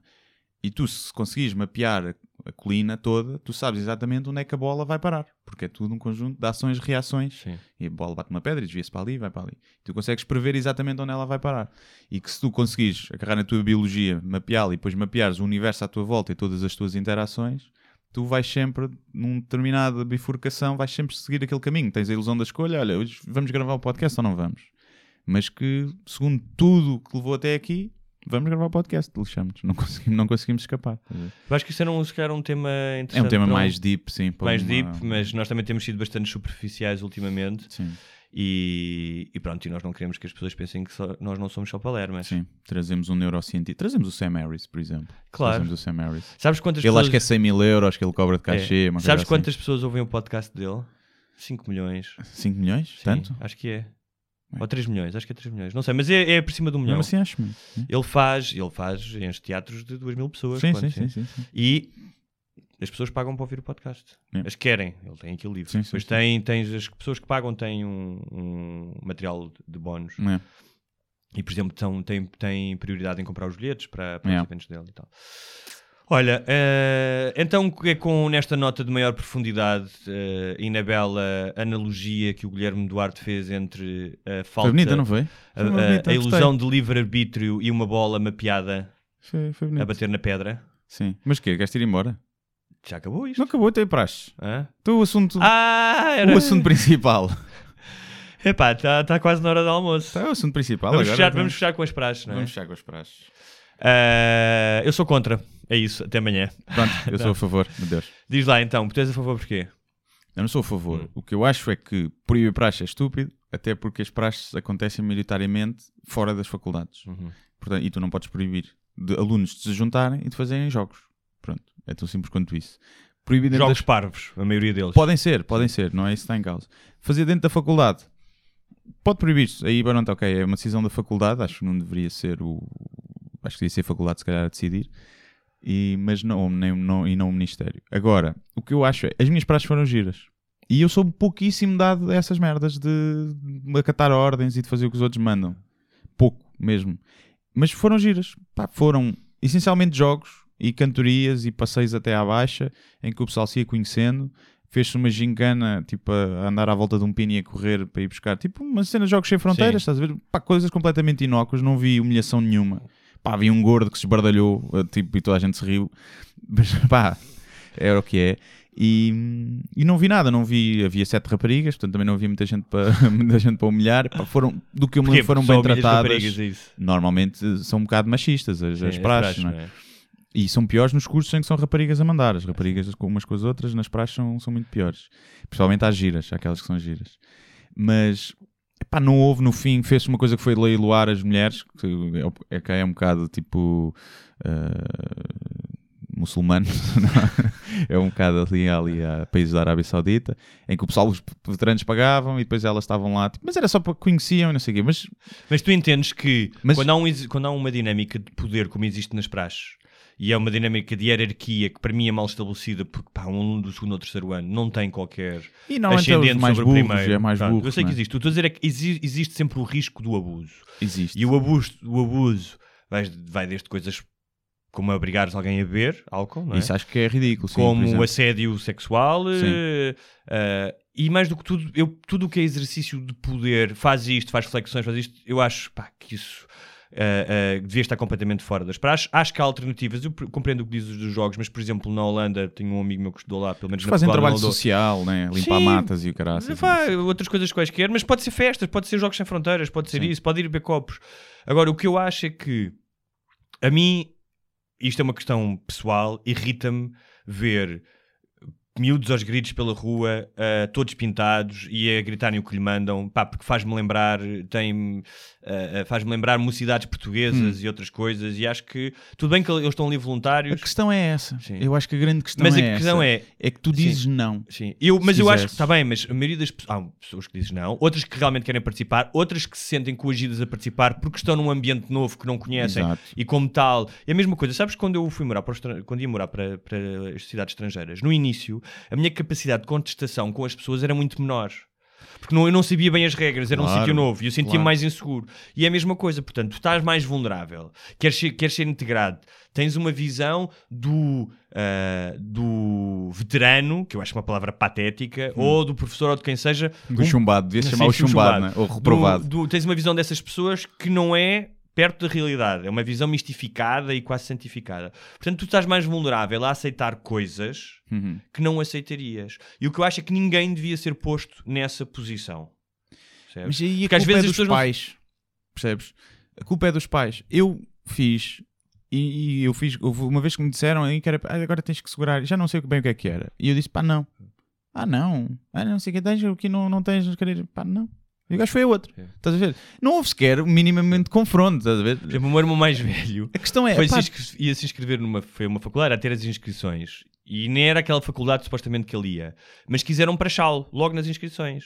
Ele disse que não, o outro gajo tinha a mania que era mau, o meu irmão também, pumba, desataram à porrada. Pois. Mas não foi Yeah. prachado. Pois, não foi brachado. A mim aconteceu-me, estavam na fila de inscrição aqui no técnico, a pintar toda a gente na cara e o cara, o pessoal pintar-lhes na língua com a é caneta na parvo, língua. isso é parvo. parvo, isso é E, parvo. chegaram, e perguntavam de onde é que eras e não sei. Onde é que és? Buraca.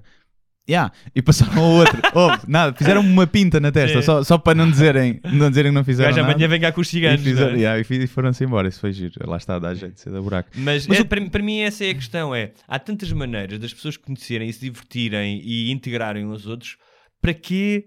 ah, eu nem sequer falo daquelas coisas, que há aqueles mitos, que eu não sei se são verdade ou não, há coisas horríveis. Eu lembro-me quando de entrar- antes de entrar para a faculdade que havia o mito que os gajos tinham feito numa faculdade que te deitavam por baixo de uma mesa de vidro e depois ficavas com a cara colada, obrigavam-te a ficar Yeah. com a cara colada no vidro e depois ia lá um gajo cagar de cima. Yeah. Portanto, tu vias toda a operação, Yeah. não é?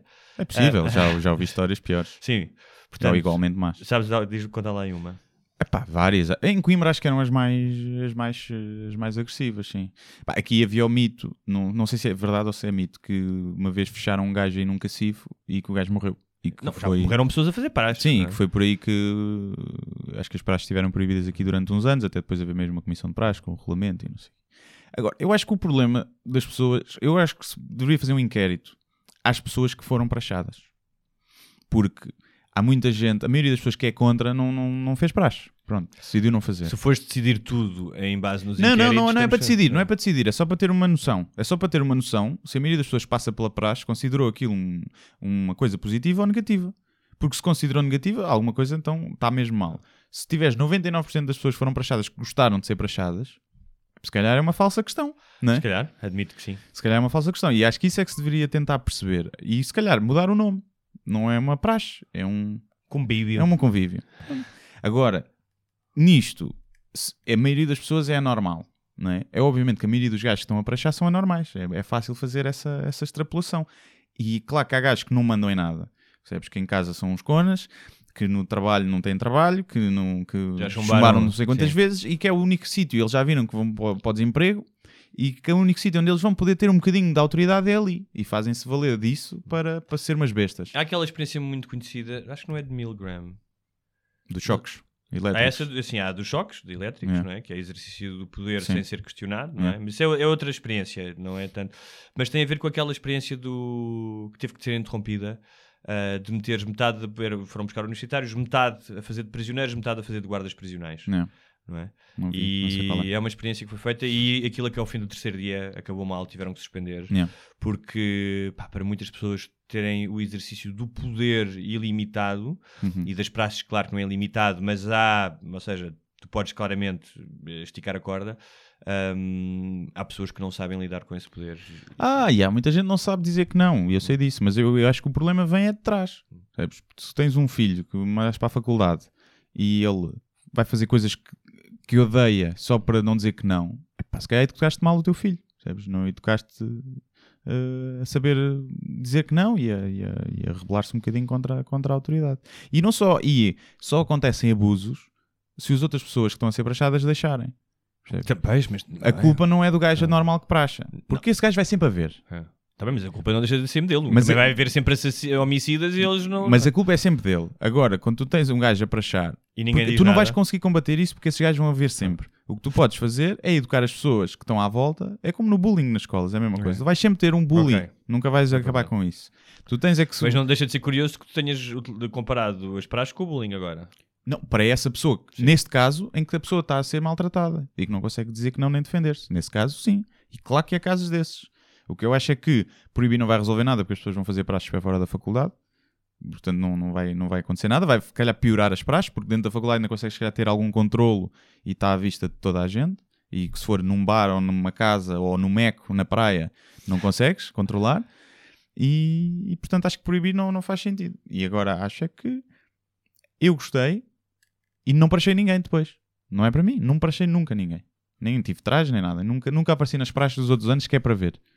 Mas foi uma coisa, fiz. A mim, acabei por conhecer a pessoa. aliás, tu não aparecias cá nunca, não é? Sim, acaba quase nunca vinha. A pessoa que eu me dei melhor no curso e que acabei de fazer quase até ao fim, sempre os projetos em conjunto, conheci nas praxes. E se calhar não teria conhecido Claro, e podia claro. ter tido outro grupo.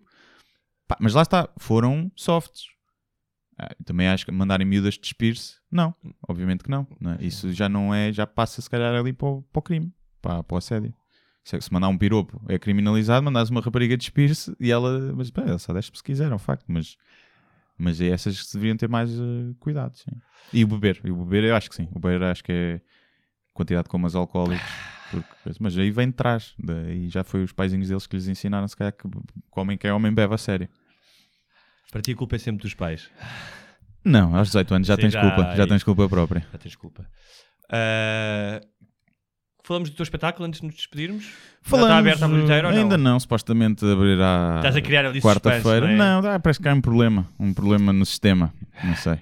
E, e então estamos à espera só Mas será esta semana, em princípio? É pá, espero que sim. Eu espero que seja quarta-feira, portanto, se calhar quando isto sair, não sei. Mas, Qual é sim. que é o primeiro espetáculo? O primeiro espetáculo posso já dizer que é dia 31 de outubro no Cinema São Jorge, em Lisboa. Portanto, véspera de feriado, é uma terça-feira, mas é véspera de feriado. Os bilhetes vão estar a 12 euros para quem quiser ver-me de frente e quase cheirar-me, e a 10 euros quem me quiser ver de longe. Eh, e é isso. E vou precisar de toda a gente. Depois a, a data seguinte é no Porto, no Sá da Bandeira, e pronto. E depois o resto vai ser anunciado logo com nove datas. Depois é possível que haja mais três ou quatro que apareçam de bónus. Eh, alguns sítios que eu gostava de ir, mas que não foi possível para já, porque as salas não, não, não estavam disponíveis ou não queriam. E pronto, e é isso. Mas estejam atentos eh, e depois partilhem, que eu Uhum. vou precisar muito que, que haja lá gente. Também faço o meu apelo. O meu apelo. Para Apelo. a semana, esta semana deu o segundo episódio do País Irmão. Podem vê-lo na box ou no RTP Play. Para a semana, segunda-feira, terceiro episódio. Ah, são 18. Tem tempo. Se não começarem agora. Quando não é que há mamas? Acho que é a pergunta que as pessoas. Ah, Porque aposto que vai haver mamas. Não há mamas. Já houve mamas no primeiro episódio da Freira, não foram? Não foi. Ah, mas tapadas. Tá, tapadas. Isso não é mamas. Ah, por acaso a nudez, e o, nudez. Um rabinho não- de fio dental no Brasil. Ah, há um rabo, mas é o do Virgílio Castelo. Ah, não sei. Não- Virgílio Castelo faz um nu total. Já estás a dizer que ele vai entrar. Né? Que era segredo ainda. Não, não foi não já é- apresentado essa, essa coisa. Não, não foi apresentada essa personagem, mas vai, vai, vai entrar. Ahm, pronto, não é, o, não é o rabo da. De quem? Quem é que eu posso. Quem é que tem um bom rabo? Hum, eu não sei. Ninguém- Kardashian? ninguém. Não, a Kardashian tem um É, rabo grande, Não, não é, pá, não. Isso, Mas sabes que, sabes que há homens que gostam disso, não é a minha cena, nada. Eu lembro-me, aliás, no Brasil, ir Hum, num não táxi se é e, alguém, e um, o taxista dizia: Pô, que bundona, aquela bundona, cara. E eu olhar e não via nada que me tivesse dentro do, daquilo que eu acho. Depois olhei, era uma bunda tipo três vezes a da Kardashian e aquilo realmente deixava o homem doido. Hum, Pá, não dúvidas. isso. Não, não. ali. Não, há pessoas, água- felizmente há gostos para tudo, não é? Mas. eh, Xixa. uma- gajas sem dentes. Também há gosto para ir. Também haverá, né? Boquinha de veludo. boquinha de anjo. Sim. Mas. E pronto, antes que isto descambe, Sim, está a começar a.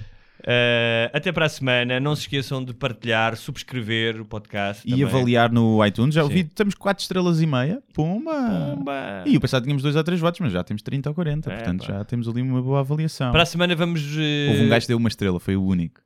Cabrão. Muito presunçosos e não sei o que. Temos que ler aí um dia. Mas, eh, Vamos para a semana, se calhar fazemos um programa só com interativo. Só, sim, Só. sim. Podemos Era. fazer, podemos fazer um live. Podemos tentar experimentar fazer um live para o Facebook enquanto gravamos. Ah, está bem, vamos pensar Vamos, vamos nisso. pensar nisso. Vamos ver. Vamos ver. Um grande abraço, boa semana. Abraço e beijinhos para quem gosta. Agasalhem-se. Tchau, tchau.